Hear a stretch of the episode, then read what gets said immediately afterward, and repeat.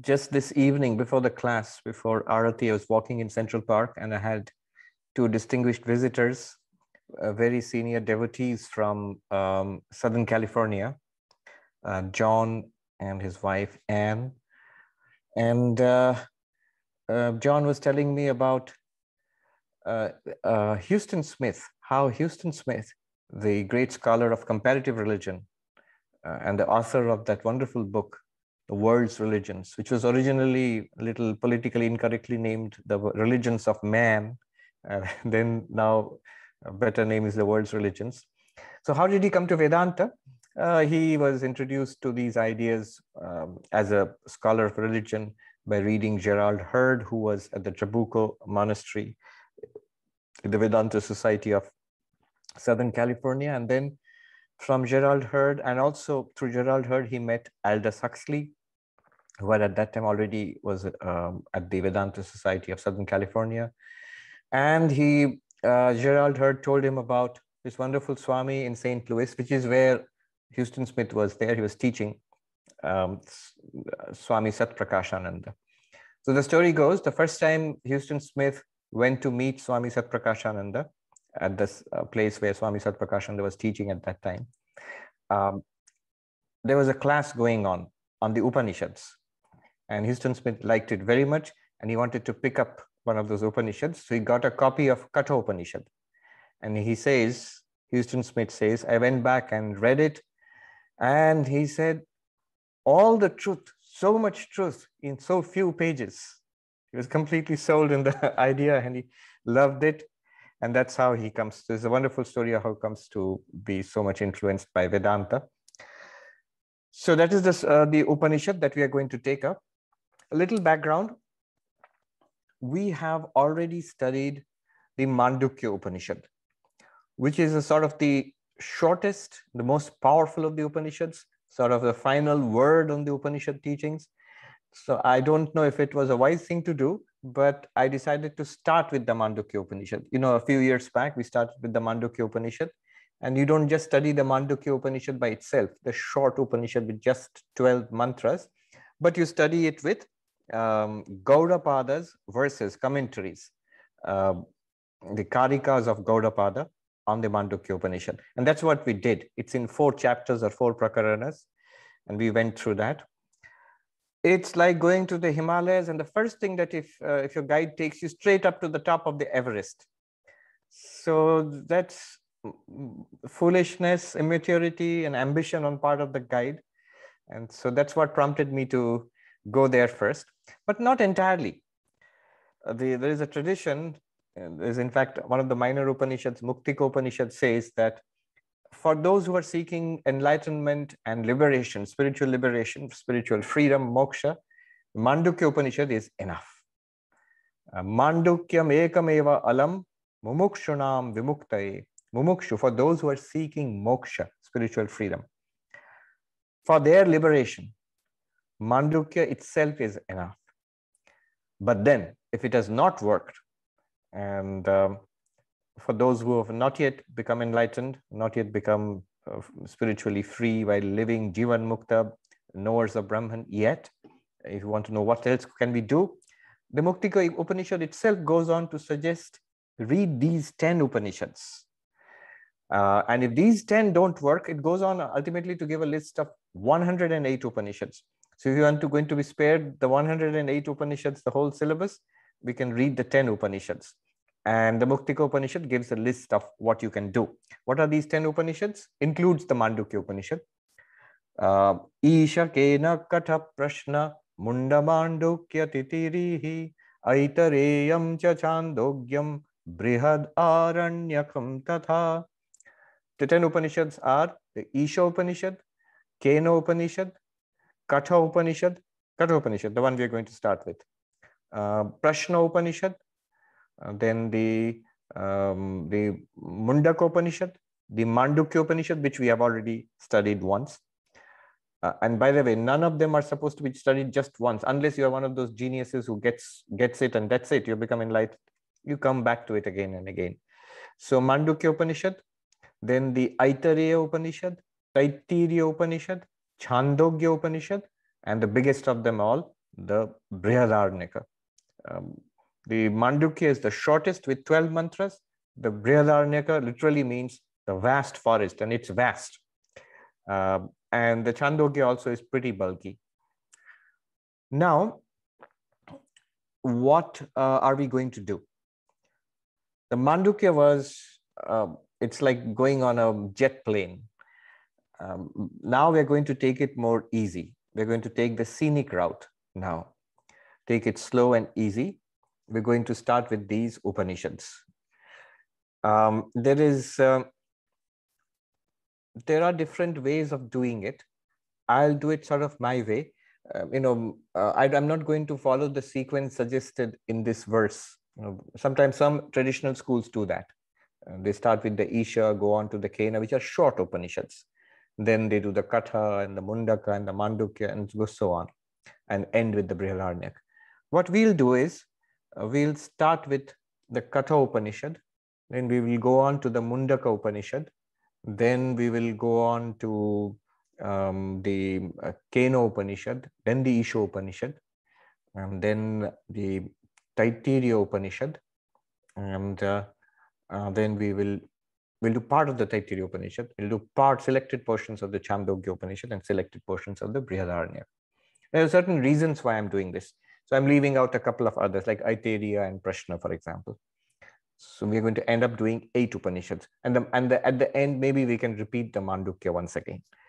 So this is the grand plan by the grace of um, Sri Ramakrishna, the Holy Mother. We will be able to undertake this journey. By their grace, we were able to finish the Mandukya, which is great. Um, why this way? Isha and Kena, they are very short. So why not start with that? And the sequence is, it starts with Isha and Kena. The reason is, Isha Upanishad is problematic. Uh, there are a set of four mantras in the middle of that Upanishad, which um, are difficult to interpret and they are open to multiple interpretations. Uh, I remember once I rushed in my immaturity as a young monk. I was comparing uh, Shankara, I was reading Shankara's commentaries on the Upanishads, Isha Upanishad. I said, look, here Shankara does this, and Swami Vivekananda says something very different. And I rushed to a very senior Swami of our order, Swami Prabhananda, who is now the vice president of the order, very scholarly, very sharp Swami. And I said, Swami, this commentary uh, disagrees with uh, Swami Vivekananda's commentary. Shankara disagrees with Vivekananda here in this Isha Upanishad. And he chuckled and he said, You're just talking about two commentaries. I'll just show you 11 different commentaries on that, that section, and they all differ from each other. So, because of certain reasons, we'll do the Isha Upanishad a little later. In fact, it was one of my assignments two years back at Harvard to compare multiple commentaries uh, is the um, video and audio all right? Yes, Maharaj. The camera seemed to flicker back and forth a little bit. Looks um, good. Okay. And the Kena is, is short, but it's uh, subtle. So it's the beauty of the Kena Upanishad we can see later on. That's why I want to start with the Katha Upanishad. The Katha Upanishad, um, in these Upanishads, Katha, Mundaka, Kena, you will see a different scene.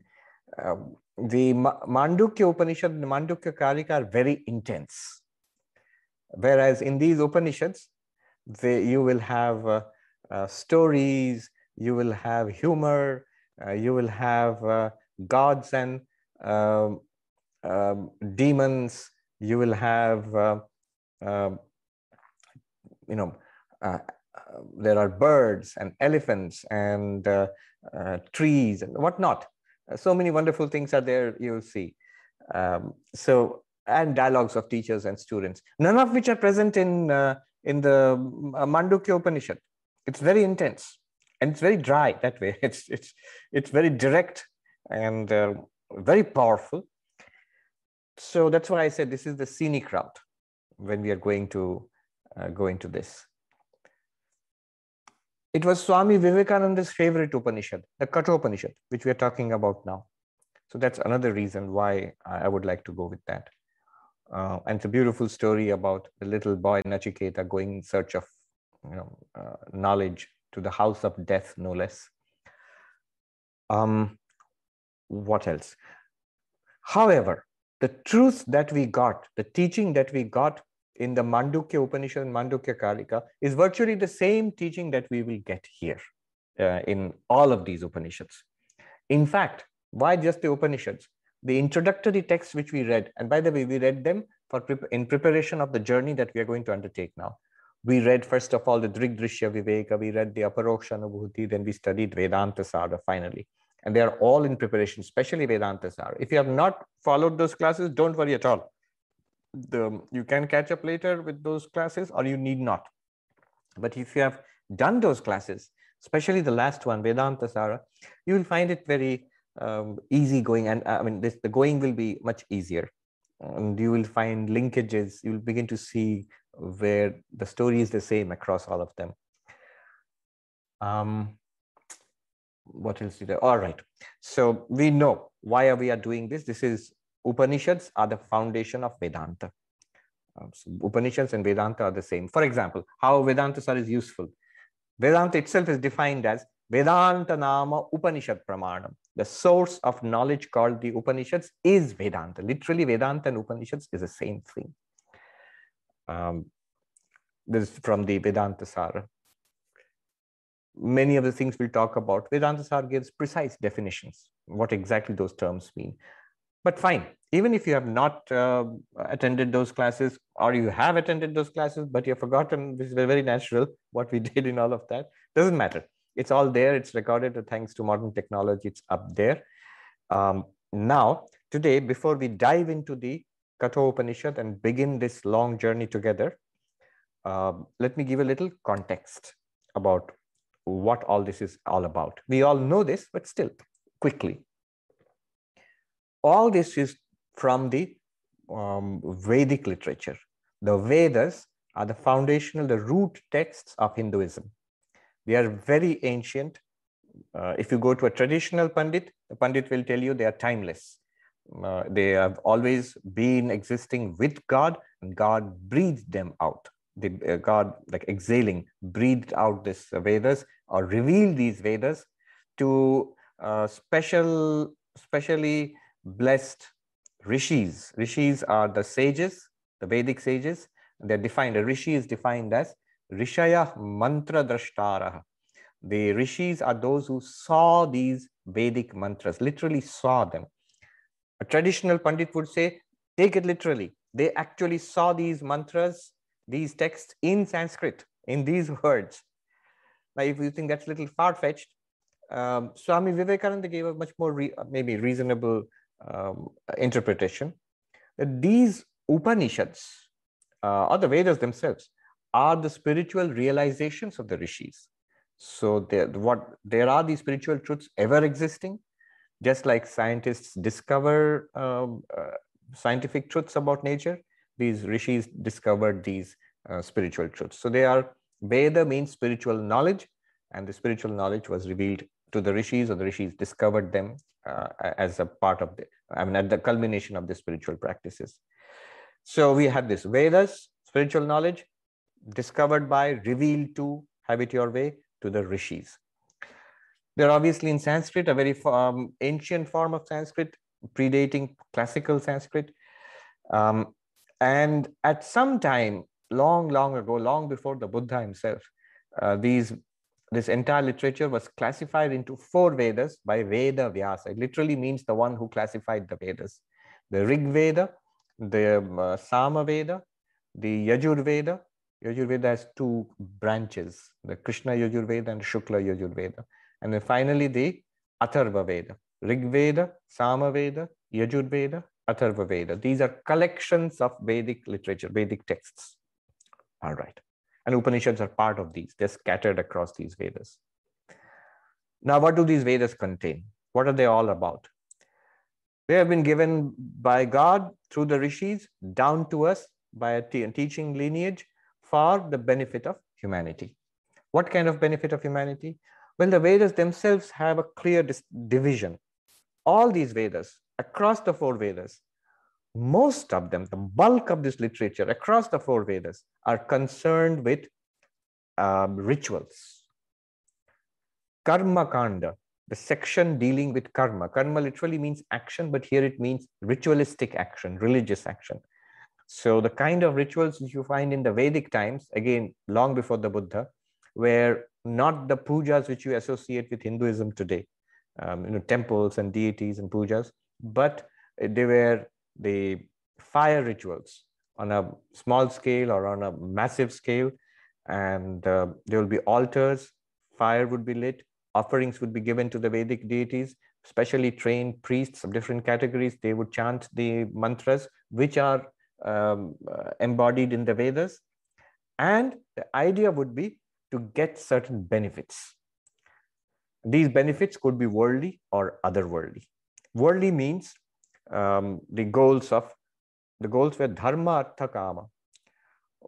One might want, uh, um, you know, uh, wealth or children, or might want uh, uh rainfall to come and and uh, protect the, you know, for nourishment of the crops. Um, my livestock be healthy. My, let me get a wonderful uh, harvest this this season. let the king might want to win over his enemies in battle. All of these the Karma Kanda said we have rituals which will employ these supernatural forces uh, uh, in your aid and it'll work. You still have to do the thing. You have to go and fight the enemy. You have to go and till the soil. You have to um, you know take out the cows to pasture. All of that has to go on. Uh, the Vedic gods will not come and do that for you. But you, by their blessings, success is ensured. And so you get what you want in life by the performance of these rituals. It may sound a little weird, but it's not actually. If you think about it, it's it seems yeah i recognize that. You look at what's going on in temples and churches and mosques and uh, religion all through the ages all across the world. Most of religion is basically this. We want the blessings of god or whoever we are praying praying to so that what we want in life we get it. And what we want in life is mostly very worldly. So we may have specific desires or we just may want the blessings of god the things may go well with, with us. Mm, our families may be healthy the children may grow up healthy and strong and uh, people of good character and so on. My boss may be happy with me and whatnot. Uh, you can have uh, all of those desires. Those are worldly desires and religion not just the Vedas, not just these ancient 5,000 year old uh, Indian uh, rishis, but religion in general promises God will help you to lead a better life and give you a set of morals and ethics which you need for your good personal life and for building civilization. And the bulk of religion has always been this, and there's nothing wrong in it. But that's not the ultimate purpose of religion. There is a higher religion, there is a spirituality. What is that? Now, see, these actions which we will come to that, that is the Upanishads. That is called the knowledge portion. So, this is the action portion or karma portion, ritualistic portion, and the knowledge portion, karma kanda and jnana kanda. Now, the action, why is it called an action portion? Because you are supposed to perform certain actions to get something that you don't have yet. So, what were these actions? They were actions performed by the body, they were actions performed by speech, they were actions performed in the mind physical, verbal, mental actions. Physical actions were the rituals that the priests performed, and the uh, one called the Yajamana, the one for whose benefit this was being performed, one who's sponsoring this usually expensive kind of uh, ritual. Uh, for, so they performed some physical actions like offerings and all. And then there were verbal actions. So the mantras, which you find in the Vedic literature, they were chanted by trained priests to get the desired results. It's very important to chant it properly by having people who have been technically trained. Even now, it's, it goes on, it's still there. One beautiful thing and interesting thing about Hinduism is nothing ever goes out of fashion.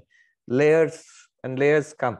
So you can do an archaeology of religion. If you dig into what is there in living in Hinduism, you will come across layers which date back 5,000 years in every uh, Hindu ritual today, modern Hindu ritual, you'll find a lamp is burning.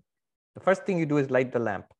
And that lamp is, uh, it actually represents the ancient Vedic fires.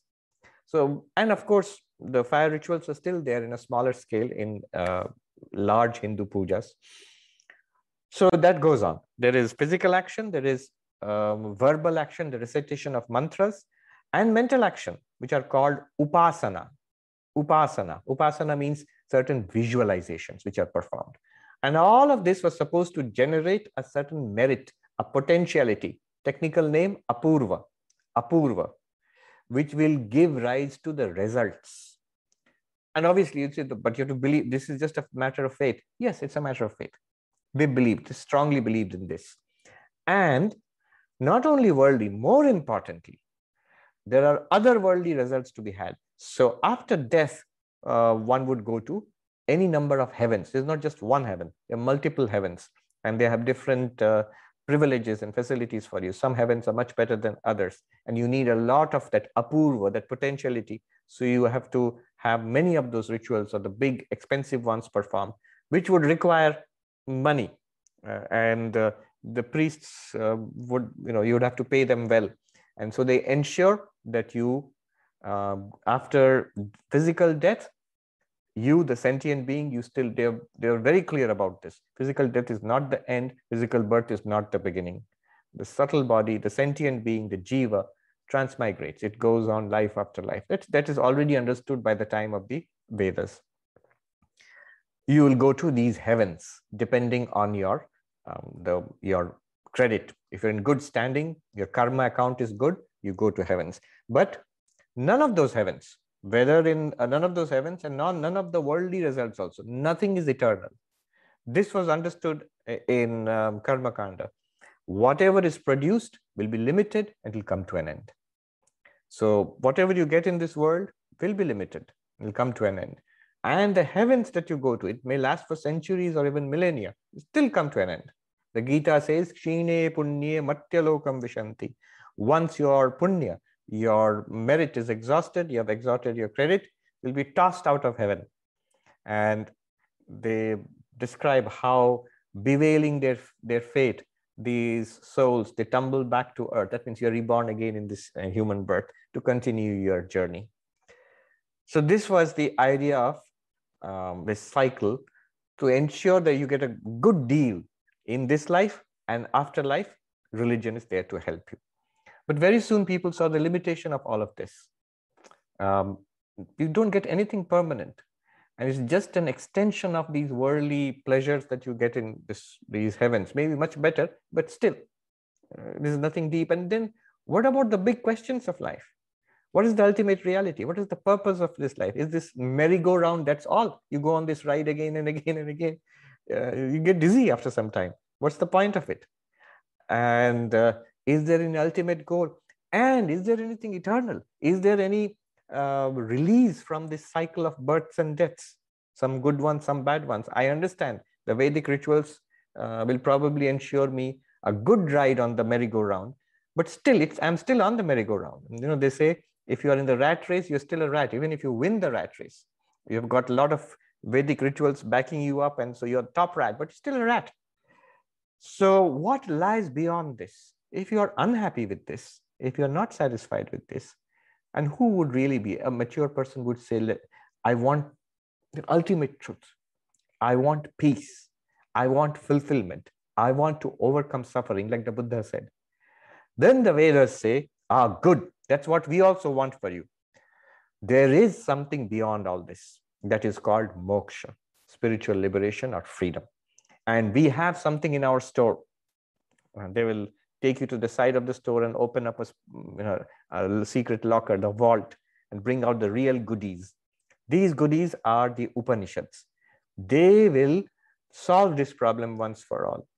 This round of births and deaths, freedom from that, something eternal, that which gives you ultimate fulfillment and takes you beyond this round of um, tears and smiles. That is Jnana Kanda, the knowledge portion, the philosophical portion, the spiritual portion, the higher religion, spirituality. So Vedanta, Vedanta, uh, Upanishads make a, not Upanishads, the Vedas make a clear distinction between the Karma Kanda and the Jnana Kanda. Just by the way, the Karma Kanda itself can be further divided into the Karma portion and the Upasana portion karma portion are the, the, the uh, physical and the verbal actions. And the upasana is the mental actions, the meditations. So one can say that the Vedas have three divisions, karma, upasana, jnana. the action, the ritualistic action portion, the meditation portion, and the knowledge portion. But the ritualistic action and the physical action, they are all actions. So they belong to that, uh, the earlier portion. Real spirituality, what you call God realization, self realization, Brahma Jnana, the goal being uh, moksha, nirvana, whatever you call it. There are many names used in ancient India. Nirvana was is pre-Buddhistic, um, and it becomes famous with Buddhism. So moksha, nirvana, kaivalya, uh, these apavarga, multiple names were used um, for this ultimate highest goal. And the Vedas actually want you to attain this. If religion, the Vedas and all religion actually want you to attain God realization or Brahma Jnana, and that means uh, liberation, moksha, whatever it is, then why did they, the question, why did they speak about all this? Why so much literature devoted to worldliness? Why, if all those things are lower, um, they're just uh, perpetuate the cycle of birth and death. If the goal is to be free of the cycle of birth and death, then why perpetuate that? If the goal is to be uh, infinite, why lock a person into finite existence through these rituals and all? Because you want it, you ordered it until we evolve to the point when we see that finite nature cannot satisfy us. We are infinite, only infinity can satisfy us. We are made of God stuff, only God can satisfy us. Only God can fill the God shaped hole in our lives. Until we come to that point, uh, until we are grown up in spiritual life, we'll continue to be babies in spiritual life. And for babies in spiritual life, either you can be very strict and say, Mandukya or nothing, my way or the highway. You do your worldly stuff, I have nothing to do with you. When you suffer enough, get enough kicks and blows, come to me, I'll show you the way out of it. That's a harsh, rather harsh. And the religions, the Vedas, are compared to a mother, a compassionate mother, and the religions of the world also, they are compassionate. What we want in life, they show us a wiser way of. We want to be very happy. We want to be and we want to get all the goodies without doing the hard work. And we want to be spared all the nastiness which we deserve because of the nasty things we did. All of those things which we want, religion says, yes, you can have it. I'll show you a better way of getting it. And the better way would be an ethical way, depending on God, pursuing the same, the same worldly goals. So that is the life of most ordinary religious people around the world. If you see, you just have to open your eyes and look. What are the people who are going to the temples and churches? What's going on there? What are they praying for? And this also develops the faith in the Vedas. This develops the faith in religion. That when I am finally done with that, when I really want to, by, by that time already I have a sense of God, I have a sense of an ultimate reality, Brahman, Atman, then I seek that alone. So it's a gradual path. So do I have to start with the karma kanda? Do I have to start with rituals? Not at all. Not at all. Those who are here in the Vedanta Society or those who are listening to these talks, already we have a sense that there is that we want the highest. I have we have a sense of maturity about the world. I have seen and I've seen through the things of this world. One of the Upanishads, Mundaka Upanishad says, uh, Parikshya lokan karmachitan brahmana the spiritual seeker, having examined what can be attained by karma, worldly action and Vedic action, whatever can be attained by that, having examined all of that, has de- develops dispassion for all of that. That I don't want it. It's not something I'm interested in. I've seen enough of it. It might be a baby, but it might be an ancient soul in a baby body. So little children might be very spiritual sometimes and um, uh, old people with beards and the uh, end of their lives might be very childish also. It's the soul, the jivatma, which soul I mean jivatma, the sentient being, individual beings, us. It evolves over time through knowledge and exp experience and knowledge. Sarva, sarva karma kilam partha jnane parisamapyate.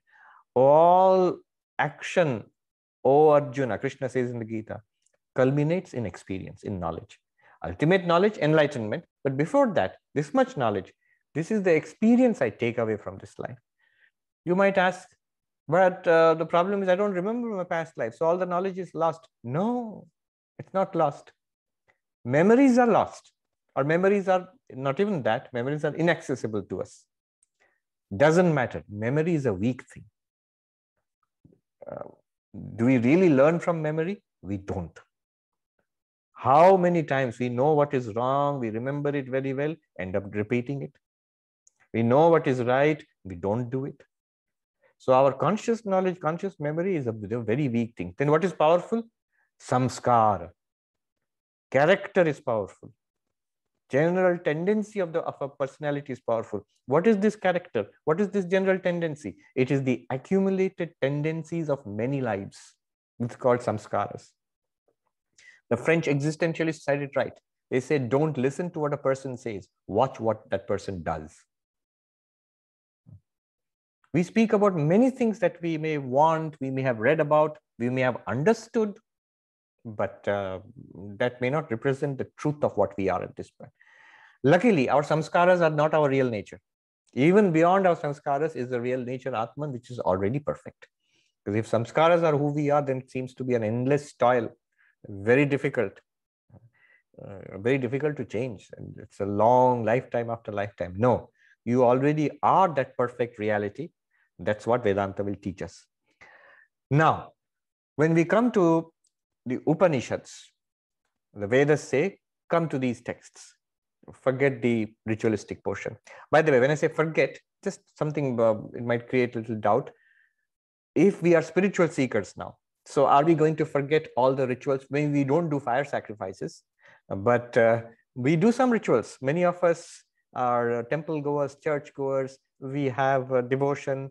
Um, we like hymns. We like do puja. We put flowers and no, then they are not uh, um, useless. For a spiritual seeker, they are useful. So this thing is very well understood in, in the Vedas.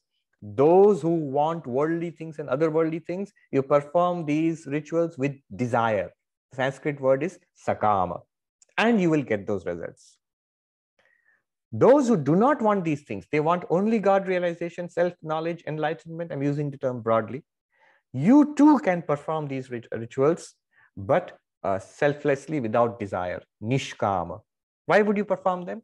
They will help you to get what you want. It, it has these um, spiritual, these will become spiritual practices. The same flowers and incense and the same deity. No longer you want worldly things or, or going to heaven after that. What you want now is I want purity of mind. I want uh, dispassion for worldliness. I want self control. I want concentration. I want devotion. I want enlightenment. You can pray for those same those same things to the same God for whom we to whom you are praying for worldly things earlier. Now you can pray for these. Notice, and whenever you have these questions, um, a very good way to find out the answer in a satisfying way is to look at the lives of great spiritual practitioners. Sri Ramakrishna wanted only Kali, but notice he performed uh, rituals. Thousands of others who were coming to the Kali temple, they were coming there for worldly gains. But he was not in the Kali temple for worldly gains. He wanted God realization. But he still performed the same ritual, the same Kali puja which somebody else would might perform for worldly things. So the rituals, the Vedic rituals also can be performed without desire. Again, Vedanta Sar. Almost many, like just about everything of this is uh, has been indicated in Vedanta Sar. Vedanta says all these rituals have twofold effects. One, for those with desire, it will give them what they want. Those without desire, if they perform it, it will give them chitta shuddhi, purification. See, from this comes the entire idea of karma yoga. That same karma which you are performing for worldly success earlier. Now, Krishna says to Arjuna, the same battle you fight because it is right and because it will help you in your ultimate goal of spiritual perfection. So that's the point uh, that yes, those rituals are valid. You can still go to the temple and you should you can still uh, do a puja or attend a puja and um, you can worship God, pray to God. It will help you in this Upanishadic quest for self knowledge and moksha, liberation. In fact, that's exactly what God wants from you. God wants from us is this God wants us to find God. All the other things, Sri Ramakrishna puts it beautifully. As long as the child is playing with the toys, the mother is busy. She has a lot of things to do. She has to look after the universe. And so she's busy in her kitchen um, but when the baby throws the toys away, and Sri Ramakrishna would demonstrate physically, and weeps and howls, Ma, mother. Then the mother puts down whatever she is doing. She puts all of that down and rushes to the baby and takes the baby on her lap. This is what, uh, you know, so the baby has moved from karma kanda to jnana kanda, from worldly desires to the desire for uh, God, uh, spirituality. Now, how is this different? We are all trained in the Vedic karma kanda now. Imagine what kind of religion we're trained in? In doing things physical, verbal, mental. So now we are trained in that. We come to the new thing that the Jnana Kanda, the knowledge portion. Immediately we want to know, so what should I do? Yes, I want to be enlightened. I should want to be free. What should I do? And the Upanishad, the first shock we get is Upanishad tells us nothing. What? Nothing. Yes, nothing. You can't do anything to attain what this uh, enlightenment. You can't. Because what you are looking for is you yourself. Your own very self, the real self. That's what you're looking for. And there's not there is no, no need and nothing can be done, in fact, to attain yourself because you are always yourself. Then what is the problem? The problem is you don't know it. We don't know that. Ignorance is the problem. Notice in the Karma Kanda, what was the problem? Non attainment was the problem. Wealth, rainfall, defeating the enemy, um, um, you know, um, getting children, going to heaven, all of those, those are attainments. I get this, that, and the other thing, and I, I'll be happier and happier and happier. Doesn't work, but that's what we thought. Now it's it's reversed. There's nothing to get. It's already there. And you are already that. Tattvamasi. The whole of uh, Vedanta Upanishads are summed up as Tattvamasi. Some terms. We know all this. I'm quickly rushing through it. Vedanta. You're talking about Veda, but why are you saying Vedanta now? Because this is that portion of the Vedas which tells you the highest teaching of the Vedas. Veda Anta. Anta means end, but end here in the sense of Siddhanta. End means not physically at the end of the Vedas, but at the, the ultimate highest final conclusions, the highest spirituality that you can get from the Vedas is called Vedanta. What's the connection with the Upanishads? Upanishads are those special texts which give you this. The rest talk about rituals or meditations. But the Upanishads talk about that knowledge. And why is it knowledge? Because the problem now is not of non-attainment. It's already attained, but we do not know this real nature. So the problem is ignorance and like any kind of ignorance, the solution is knowledge. It won't happen automatically. Just as in the Karma Kanda portion, what you wanted will not happen automatically. You have to put in the hard work and you have to do these rituals to please God, gods, whatever it is, and finally you'll get it. Similarly, here also, ignorance is natural. Natural in the sense are born with it. Every kind of ignorance is natural. So, suppose I don't know Spanish it's always been there, the case that I don't know Spanish. But if I want to change the situation, if I want to know Spanish, I have to put in the effort to get that knowledge. So knowledge has to be now acquired, not something to be done, but something to be known. And here, the special object of this knowledge is not an object. That's the thing. The special object of the knowledge here is the subject, is you yourself. Self knowledge is the name of the game here. So um, Upanishad, before we go into it, um, let me define the term Upanishad. So there's certain words I wanted to define here, like Vedanta. So what is Vedanta? Siddhanta. Siddhanta, ultimate conclusion of Veda. Sometimes Vedanta, Vedanta is taken as the end of the Vedas because in the Vedic corpus, sometimes you find the Upanishads at the end of the Vedic um, collections, like the Rig Veda, the Veda Samhitas um, in one of the Samhitas, Isha Upanishad is the 40th chapter, last chapter in the uh, Samhita, but not always, not always. Sometimes the Upanishads are in the middle somewhere. Um, the Upanishad that we have done, Mandukya, is from the Atharva Veda. Now, um, these uh, Upanishads are called Vedanta because they teach the ultimate, the highest teaching. But what does the term Upanishad itself mean?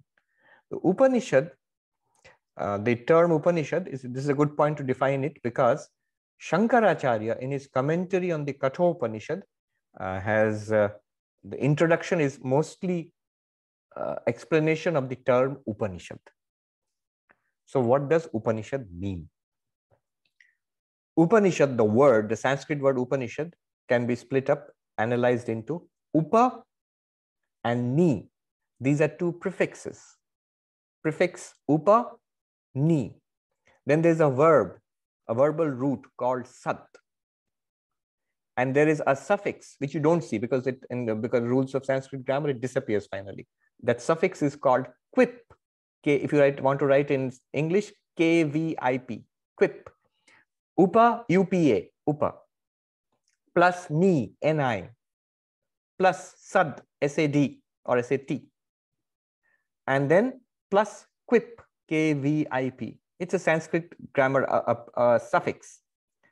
By the rules of Sanskrit grammar, upa stays, ni stays, SAD stays, but kvip disappears. But kvip disappears, but kvip, uh, the meaning of kvip is re retained. The meaning is the agent, that which does something, karta. All right, so what do they mean? Upa means near, near, near something, proximity. So what does this mean in terms of Upanishad? The first meaning, the surface meaning of upa, upa would be to go near the teacher. To go near the teacher. Or a deeper meaning would be to go near this knowledge. That means to acquire this knowledge. And the deepest meaning of upa is since its proximity, proximity without limit. What is the most proximate thing to you? What is the closest thing to you, the nearest thing to you? You yourself. There can't be anything nearer than that, the self.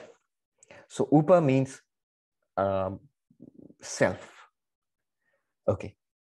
That's the deepest meaning. Now, don't immediately say self because um, then anyone who knows Sanskrit will say, What nonsense has your teacher taught you? Upa means near. But the deeper philosophical meaning of that would be, in this context only, would be the nearest of the near, which is the self. Um, then ni means clarity, nishchaya, conviction, free from any doubt, beyond doubt, absolutely certain. That is nishchaya. Sad, the root, the verbal roots, uh, the verb roots sat has um, three meanings. Visharana, Gati, Avasadhan, according to Shankara. Let me explain. The primary meaning is Gati. Gati means the goal, to take you to the goal. So here Gati is Brahman, the ultimate reality. That which takes you to the goal. Um, related meaning is avagati. Avagati means knowledge. Therefore, it sad means that knowledge which takes you to the goal, Brahman. And takes you here does not mean a physical journey. You're not going on a pilgrimage to Brahman. It's the knowledge which reveals that you are Brahman. That's the meaning of gati. Where does this gati come from? It's one of the meanings of Sat. Then Shankaracharya says there's a second meaning of Sat, which is uh, Visharana, to split or destroy. To split or destroy. Split, cut, destroy. Splits, cuts, destroys what? My ignorance about myself.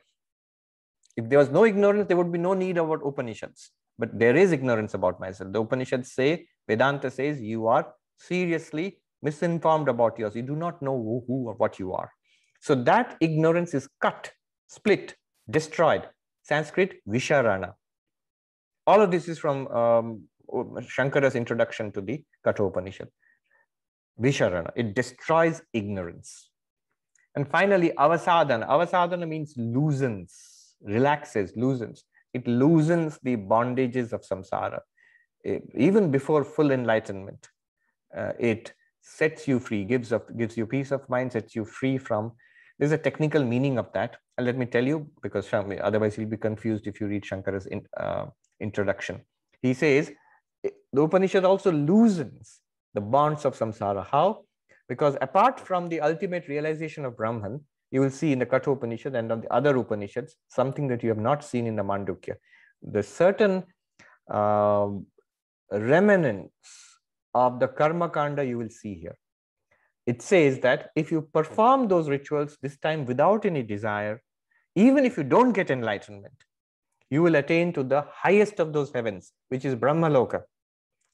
And you will never come back again to this world of um, human birth. So you will never enter a cycle of suffering again. But you will still not be enlightened. You will remain in Brahmaloka. From there on, you will get ultimately enlightenment. This is called Krama Mukti. Krama Mukti means liberation sequentially. In contrast to Sadhyo Mukti. Sadhyo Mukti means liberation here and now. Upanishad, Advaita Vedanta wants you to attain, wants us to attain enlightenment and liberation here and now. Here, here in this life, now itself. But suppose it doesn't happen. Can the Upanishads help me in some other way, or have I lost everything? As uh, Krishna says to Arjuna, it's not lost. Nothing is lost. You will attain to the highest state possible below enlightenment and continue your spiritual journey. Okay. Um, so put it all together. Kvip means the agent or the karta which does all this. Now, if you put it all together, upa, the atman, the self, ni, conviction, clarity, certainty, sad, the knowledge which takes you to that, the destruction of ignorance, and loosening the bonds of samsara. That which kvip, that which makes you do all this, or that, that which gives you all this. And it, it's like um, when you say, I make a house, I made a house, you mean that you contracted out the job to other people, you made other people make the house for you. Similarly, Upanishad is that which gives us the knowledge which uh, about the self, which sets us free. Put it in one word, Upanishad is the knowledge of the self. Atma Vidya. In Sanskrit, Atma Vidya. Vidya is knowledge. Uh, Atma is the self, the real self. Because in Vedanta, Atman and Brahman are the same thing, so it can also call it Brahma Vidya, the knowledge of Brahman. So one word, Upanishad is equal to Atma Vidya, is equal to Brahma Vidya, the knowledge of the self, knowledge of Brahman. Now Shankaracharya in his commentary also says, hey, wait a minute. I say I am reading the Upanishad. How can it be I'm reading this knowledge of Brahman? Uh, I have got all the Upanishads. I purchased them. So how can you get knowledge of Brahman from Amazon. So uh, these might be little nitpicking, but they're very careful. Say, yes, you're right. When we normally speak about Upanishads, uh, you mean the book. So Upanishad, the word Upanishad primarily refers to uh, knowledge of the self, knowledge of Atman or Brahman. And uh, uh, secondarily, it refers to the book, the texts the different texts which are called Upanishads. The secondary meaning of Upanishad is the book. Real meaning, the knowledge, that which gives you enlightenment and sets you free. In fact, enlightenment itself is the meaning of Upanishads. Um, oh, that reminds me. Good. Book. People keep asking what book. We have already said that. Any Katha Upanishad book, if you get on the uh, market uh, from the Vedanta Society, Ramakrishna Mission uh, publications, or Chinmay Mission, uh, uh, and others are also available.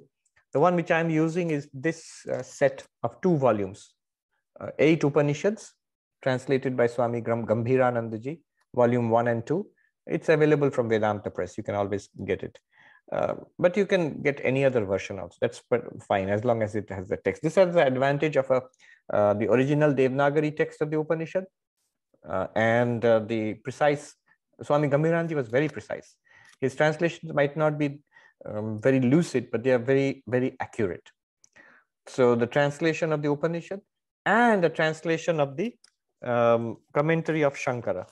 So what you see here in English, all of this, this is the commentary introduction given by Shankaracharya. The Sanskrit is not there, but a precise English translation is there.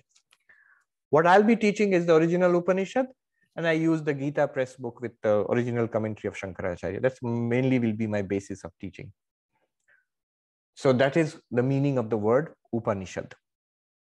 How many Upanishads we have already seen? Our syllabus is going to be uh, eight of the 10 major Upanishads. We have already done Mandukya once. We're going to do seven others, some completely, some uh, partially. These eight Upanishads will help you with um, five of them. Uh, the two, Chandogya and Brihadaranyaka, they're very big. They will, that's years later down the road. All right. Um, now, self knowledge. So the Upanishad will give us that knowledge. How will it give us that knowledge? You must know how to uh, use an Upanishad. How to use that Upanishad? Shravana, Manana, Nididhyasana. We have done all this many times over. You must study it systematically. You must literally hear it, but it must be taught by a competent teacher and you listen to it, uh, grasp the meaning of the text, after which there'll be doubts. So you uh, contemplate the meaning of the texts, uh, reason it out, and then once you have got clarity about it, meditate upon it, it becomes a living reality. You see that it's a fact. There is the opposite contrary tendencies of behaving as a body mind, as a limited person, are overcome. And you realize your infinite nature. It becomes a living reality. That is enlightenment. That's the freedom promised by the Upanishads. What is the result of that? The result of that is what we have been seeking all along, even in the um, Karma Kanda and now before that also. Everybody, every living being seeks that to overcome suffering and to attain fulfillment. That will finally happen. That's the goal which has been promised. Um, Shravana, Manana, Nididhyasana. Um, this process is called Jnana Yoga. Shravana, Manana, Nididhyasana together. What are you doing Shravana, Manana, Nididhyasana of? The Upanishads and the Upanishadic literature. So now we come to the Upanishad, Upanishadic literature. These Upanishads, not just these 10, but there are many others also. The Muktika Upanishad itself gives a list of 108, but primarily these 10. Now there is a whole literature based on this. Um, Krishna uses these Upanishads and gives a condensed message of the Upanishads to Arjuna. Uh, in the that's the Bhagavad Gita. So there are many people who say, "Oh, Upanishads are the final, highest teachings of Vedanta," but we have not read the Upanishads. In many cases, you have read the Gita, and people say, "Yeah, we have read the Gita." That's good enough. So the Gita is the condensed message of the Upanishads. Sometimes Krishna actually quotes from the actual uh, from Kathopanishad, for example, in some place. So what has been taught in the Upanishads? and they all carry the same message. And uh, um, Krishna teaches that to Arjuna and in a very practical way. Upanishads, we'll see it sounds, if you remember Mandukya Upanishad, Mandukya Karika, very abstract and very philosophical. But how do you apply it in day-to-day life? How do you talk? How do you eat? What do you, how do you react to situations? How do you keep calm? How do you lead a virtuous life in the midst of travail? All of that, Gita tells you. It actualizes the uh, Upanishads. And then there's another text based on the Upanishads called the Brahma Sutras. Uh, one of our Swamis translated it as God formulae, the formulas of God. Brahma Sutras. Sutras are very compact formulae, uh, aphorisms. What is this? It was composed by Badarayana Vyasa, who um, takes up questions which arise from the Upanishads. When you read the Upanishads, they are mystical, they are uh, radical, they're very deep, and um, sometimes they're elusive. So, how do you reconcile? Each Upanishad seems to give an independent view of reality.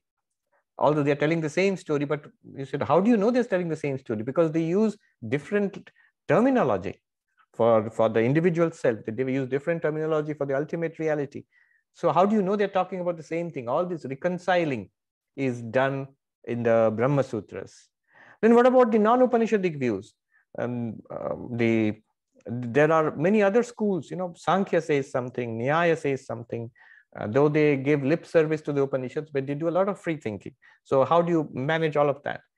Then there are those who don't even accept the Upanishads. They don't even accept the Vedas. There are the Buddhists. There are the materialists. There are the um, the Jainas.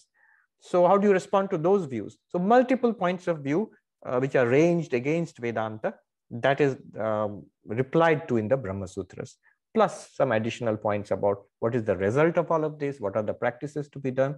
That's Brahma Sutras, 555 aphorisms. Now, these three are called Prasthanatraya. The Upanishads taken together, Prasthanatraya means the triple foundation. In English, we have a term canonical literature foundational literature or canonical literature. That's a close, I mean, literally, you can say the triple foundation, threefold foundation. At the bottom is the Upanishads. They are the foundation of the whole thing. You might say, then why not include the whole Vedas? Notice in certain respect, the Upanishads are the repudiation of what went on earlier in the Vedas. They just say, congratulations, you have made it to uh, the, you know, to what we really want you to come to. This is the real thing that the Vedas want to tell you. You need not bother about all that has gone on earlier. So the foundation is the Upanishads themselves. And then um, they're called Shruti Prasthana. Shruti means Veda. So the, the foundation which comes from the Veda is called Shruti Prasthana, literally what has been heard. Then the, you have the uh, Smriti Prasthana, um, you know, the non-Vedic literature which supports and based, based on Vedas are called Smritis. So for example, uh, the Gita would be considered a Smriti. Technically, Gita is part of Mahabharata and Ramayana, and Mahabharata and Ramayana technically considered Itihasa. But anyway, um, in the general sense, Gita is a Smriti. So Gita will be Smriti Prasthana, the foundation from Smritis. And because the Brahma Sutras are logical argument, are argumentative, are uh, based on philosophizing, reason, so they are called Nyaya or logic, Nyaya Prasthana, the foundation from logic. So triple, triple foundations. They are not equal. Important, root, Upanishad. Practical um, advice on using the Upanishads in life, Gita. And you know, working out all the logical kinks and problems and questions, Brahma Sutras. Now, all of this is explained by commentators. And each commentator gives his own spin to it. Shankaracharya, the commentator, the interpretation we shall follow, uh, gives his commentaries. They're called Bhashya he comments on 10 of the Upanishads, these 10 Upanishads, out of which we are studying um, eight. Um, so uh, he, he comments. So his commentaries are my main uh, source of interpretation. If you say, where are you getting all this, Swami? I'm getting it all from him. Uh, then, so he writes commentaries on 10 Upanishads, he writes commentaries on the Bhagavad Gita, one commentary, and he writes a commentary on the Brahma Sutras. And that's how we understand these three. But he's not the only one. Um, his commentaries are the basis for Advaita Vedanta, non-dual Vedanta. And we'll come to the term Advaita. Uh, but then there's Ramanujacharya, whose commentaries are the basis of the system of Vishishtadvaita Vedanta. There is Madhvacharya, uh, whose commentaries are the uh, basis of the system called Dvaita Vedanta. Same Upanishads, same Gita, same uh, Brahma Sutra, but multiple commentaries with different interpretations. Then we have uh, Vallabhacharya, whose commentaries, specifically the differences are in the commentaries on Brahma Sutra, because these are philosophical differences. Shankara's commentary on Brahma Sutra, Ramanuja's commentary on Brahma Sutra, Madhva's commentary on Brahma Sutra, Vallabhacharya's commentary on Brahma Sutra. So Vallabha's commentary on Brahma Sutra is the basis for the system called Shuddhadvaita Vedanta. Then there is uh, um, Nimbarkar's commentary on the Brahma Sutras, which is the basis of the system called Dvaitadvaita Vedanta.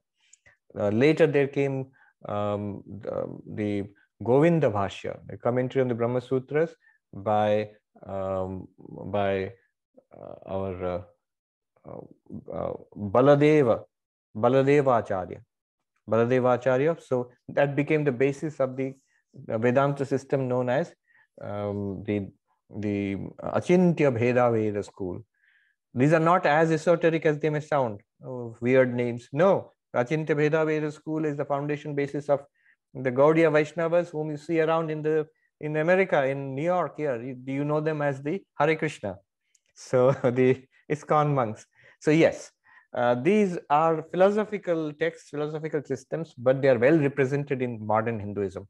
All of modern Hinduism, most of it at least, uh, can be traced back to one or more of these interpretations. All right. One more word, interpretation, a couple of more words. What is um, Advaita and what is Katha? Just the words themselves. Advaita, we know it means non-duality. Let me give you a, now a precise uh, philosophical meaning, etymological philosophical meaning of the word Advaita. Dvaita duality, Advaita, not duality, so non-duality in English. Precise meaning. I have to use a little bit of Sanskrit here, but I'll translate.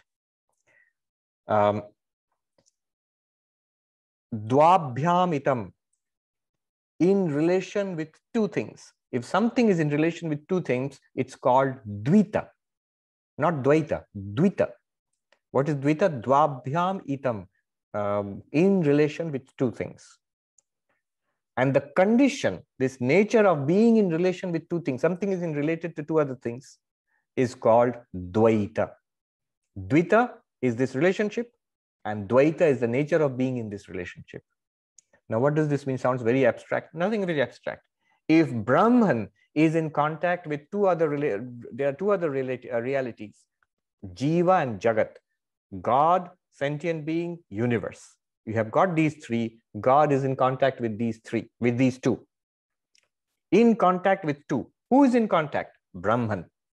What are the two they are in contact with? Jiva and Jagat. Jiva means sentient being, us. Jagat means universe. So right now, for example, in us, the physical body belongs to the universe. But the sentient being inside consciousness, spark of consciousness, which I think I am, that's the individual being. So individual being Jiva, sentient being Jiva, universe, Jagat, and Brahman, ultimate reality. If you have these three, Brahman in contact with the other two realities, they are realities um, in relation to Brahman, but also uh, distinct in themselves. This is called Dvaita. This nature is called Dvaita. This whole situation is called Dvaita. Not Dvaita, a negation of Dvaita is called Advaita. That means if you deny that the ultimate reality is in contact with two things, Jiva and Jagat, if you deny the ultimate reality is in some kind of real relationship with Jiva and Jagat, then you have Advaita. What does that mean? Because remember, Advaita says Brahman is the only reality. The world is an appearance in Brahman. The rope is in no contact with the snake. The movie, the cinema screen is no contact with the characters of a movie. You'll say, but they are there. No, they are not there. That's the whole point of a movie. You in a dream are never in contact with the places and the characters in the dream. Never were. It all appeared in your dream. Similarly, Brahman is not in contact in relationship with sentient beings or with the physical universe. This is called Advaita. This is the precise technical meaning of Advaita, not being in relation with two other realities. World, Jagat is an appearance, and the Jiva, sentient being, is none other than Brahman.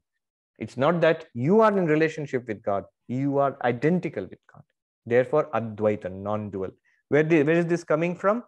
This is this is the most precise uh, etymological and philosophical meaning of the term Advaita. You can show, don't show off, but you can if you want to. It's usually translated as non-dual, which is fine. But I'll tell you the source. This is from Sureshwaracharya, who was one of the great, great post-Shankara Advaita philosophers, a disciple of Shankaracharya. So he has written commentaries on Shankaracharya's commentaries. So this is from Brihadaranyaka uh, Upanishad Bhashya Vartika. Now we will begin to understand what all this means. Brihadaranyaka is one of those Upanishads, the biggest one. Bhashya is Shankaracharya's commentary on Brihadaranyaka. Vartika is Sureshwaracharya's commentary on the commentary of Shankaracharya's commentary on the Brihadaranyaka Upanishad. So there, Advaita Vedanta was taught by Shankara. And Sureshwara says, What is Advaita Vedanta? He says, Let me read out the verse.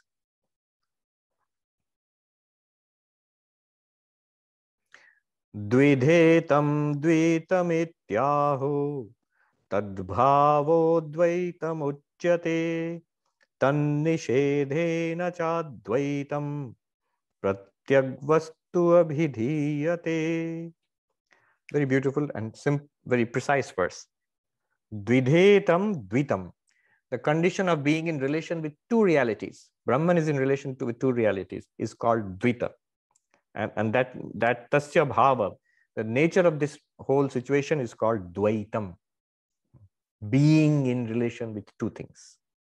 The relation itself is called dvitam. Being in relation with two things, this whole thing is called dvaitam, duality. Tan nishedhena.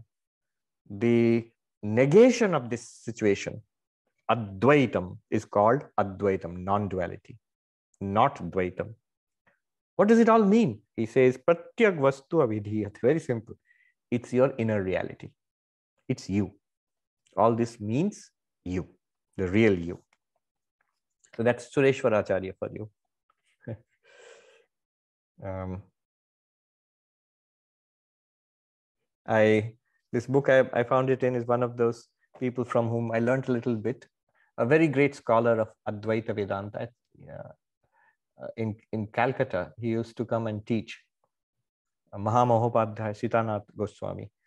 Uh, so he was very quite elderly when I went. I had heard about him. So I went to attend one of his classes. Um, he just wanted to see. It was difficult to come from our main monastery to Calcutta. So just as a sample, I wanted to listen to some of his talks. So I went. And on the same day, another of our swamis who is a very well-known speaker in in uh, bengali probably the best one right now uh, in our whole order in bengali uh, he was giving a talk on vedanta in the same institute and the institute has a huge hall which can hold 800 people and that was overflowing they had more than a thousand people to listen to the talk of this swami i was going to speak about vedanta he was going to speak about advaita vishishtadvaita and dvaita vedanta and um, there were people standing in queues and all of that near the hall, there was this little classroom where this Pandit, this scholar was teaching, and there were hardly uh, 15 people there. Uh, so I went to listen to him. And I quickly realized why so few people turn up. The first half, first 15 minutes of the class is a severe scolding. Um, it, it goes like this, it's pretty rough. It starts like this. Staring at me, at me, don't understand anything. I'm translating from Bengali. Why do I do this? Why do I punish myself this way?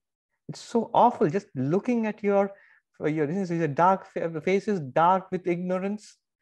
It's just awful. I can't take it anymore. Anyway, let's get on with it. And then he and he treats everybody like they are a five year. You can't treat five year olds here in USA like that. So he asked this lady who is a retired school teacher uh, in of Sanskrit. He says, stand up, tell me what was done in the last class, define superimposition. And she sort of giggles shyly and he says, no, I won't let you off. You're going to, I'm going to make you keep standing till you tell me. So it's just, uh, it was, but when he did start teaching, amazing. You saw the precision of this, what, what he did just now with the word Advaita. We generally say non-duality. Non-duality means uh, there is nothing else after, other than Brahman. That's it. But duality here refers not to uh, two things, Brahman and something else. No, it refers to Jiva and Jagat, the sentient being and the world. Those are not two. They are not there when, when we talk about Brahman. So, uh, so that's where I got it. Sitanath Goswami. he, he would, it is strict rule. Everybody after the class has to go and bow down to him. They would touch his feet. Uh, but monks were exempt. He would scowl at one or two monks who were present. He would scowl at us and said, "Not you, Swamis. Stop! Don't do that." Um, all right. Then Katha. We're going to of the Upanishads. We're going to start Katha Upanishad. So I'll just mention what is Katha Upanishad and stop. We know what Upanishad means, what Vedanta means, and the different schools of Vedanta, what Advaita means, and then Katha. Katha is the name of the rishi who gave this Upanishad. I'm not saying composed, but I'm saying gave because the whole idea that is being revealed and they are the ones who give it out. So the name of the rishi is Katha. My book says Katha was a disciple of the rishi Vaishampayana, who was a disciple of the rishi Vyasa. I don't know where I got that factoid, but anyway, that's the lineage. Katha rishi, his teacher is Vaishampayana, his rishi, uh, teacher is Vyasa. Not that it matters, but it's just interesting. Um, Shankaracharya, throughout his commentary, refers to the Upanishad as Kathaka Upanishad, the Upanishad, the teaching given by Katha. So technically, that might be the correct name. So is it wrong to call it Katha Upanishad? No. The popular usage is Katha Upanishad. Everybody calls it the Katha Upanishad. The Upanishads themselves, did you notice when I recited the name of the 10 Upanishads from the Muktika Upanishad? Isha Kena Katha Prashna. Even the Upanishad itself calls it Katha. So Katha is not a wrong name to use, Katha Upanishad, or if you want to be a stickler, Kathaka Upanishad. Okay, That's it. Um, there must be lots of comments. I'm sorry I took so much time to cover, but next time we'll start. We'll start with the meaning of the peace chant and then the Upanishad itself.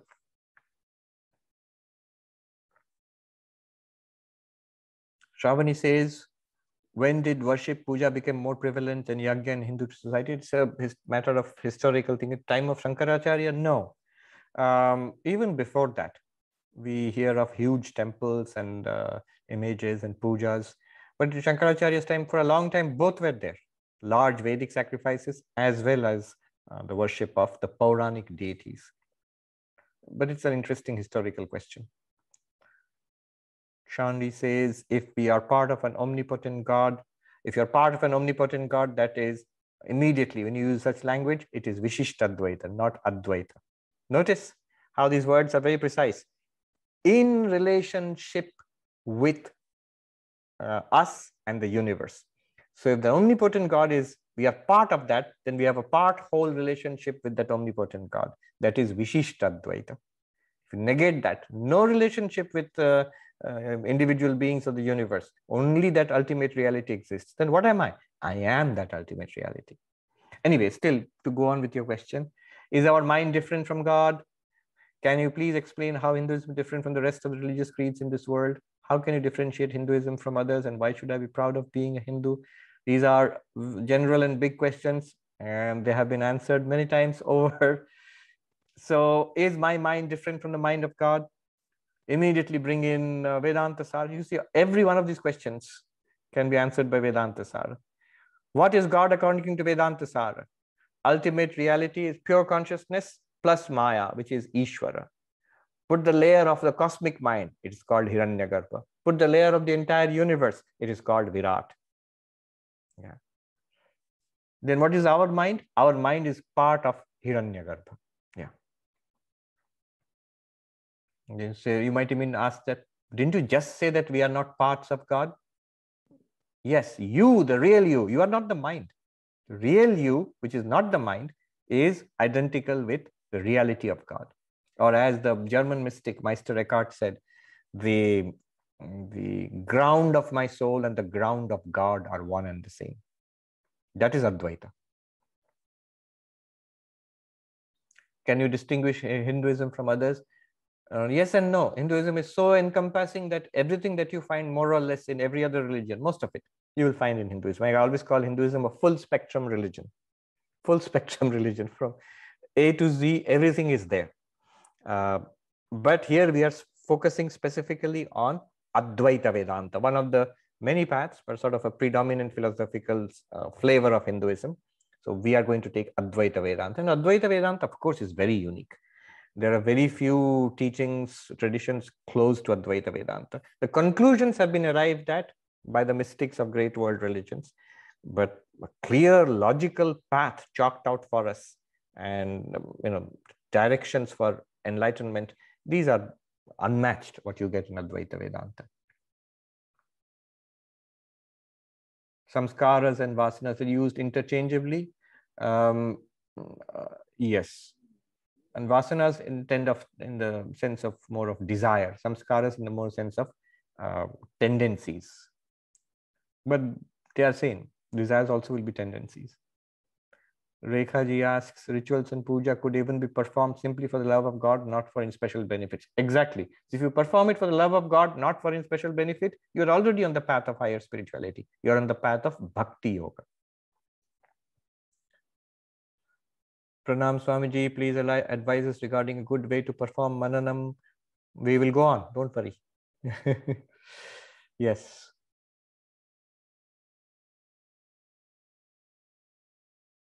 Um, okay. Rodrigo says, I'm trying to remember where in the Vedas the shloka which where the offering is the fire is offered so that abbot gets as a result many yeah, brahmacharis as a secondary blessing. Yes, so um, uh, one of the chants says, may many brahmacharis, many, many students come, come to us. So many people, may many people join the Zoom classes and we offer. Uh, you have to be careful while offering that in today because the fire alarm will go off if you start offering. and here in Manhattan, Upper West, the fire service is very very quick to respond. Within a minute or two, you will find fire uh, uh, services around here. But yes, there is a uh, chant. Amayantu brahmacharina swaha. Let uh, many brahmacharis come to us. Many students come to us. Eight Upanishads very cheap in Kindle version. Yes, I'm old fashioned. I like the book, but that's also even the um, actual physical book is also pretty uh, inexpensive. Krishna Dvaipayana, Veda Vyasa, Badarayana, not Veda Vyasa. Yes, so it's a general name and these distinctions difficult to draw. Um, in tradition, they're considered to be the same. Okay. Uh, is Brahma Sutra and Upanishad? No. Brahma Sutras are based on the Upanishads. They are aphorisms. Uh, 555 aphorisms written by, composed by. So the Upanishads are not composed, they're supposed to be revealed and you see them in spiritual experience.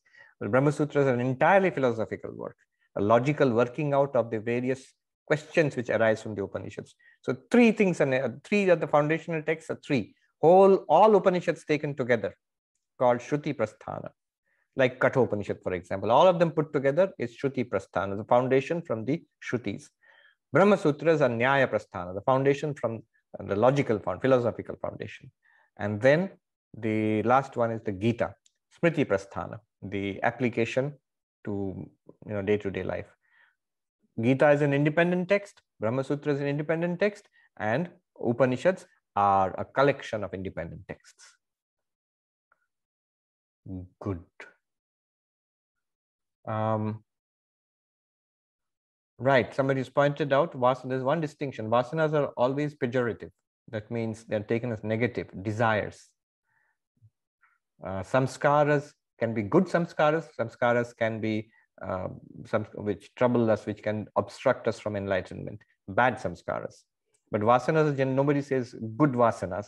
There can be good vasanas, vasanas for spiritual study and all of that, but generally vasanas are used in the sense of uh, you know, worldly desires. Generally, again, you can have Shubha Vasana also. Pranav says, can you clarify where the Shaiva and Shakta schools fit in Prasthanatraya Foundation? Do only non-dualists and largely Vaishnavas trace the roots to the Vedanta, not Shaivites and Shaktas? No, not necessarily, but there's a huge Shaiva Agama and Shakta Agama, a huge uh, corpus of texts which deal with uh, Shaivism and Shaktism, but Remember, there are Shakta Upanishads also. Um, so the Shaivas and Shaktas can very well benefit from um, the Advaitic knowledge. Uh, they're part of one great tradition, but Shaivas and Shaktas have a huge independent um, corpus of texts. But again, independent in Hinduism, everything is so interconnected. You will find what is taught in the Shaiva Agamas and Shakta uh, Agamas, the texts of the Shaiva and Shakta uh, branches, you will have the core ideas of the Upanishads already there.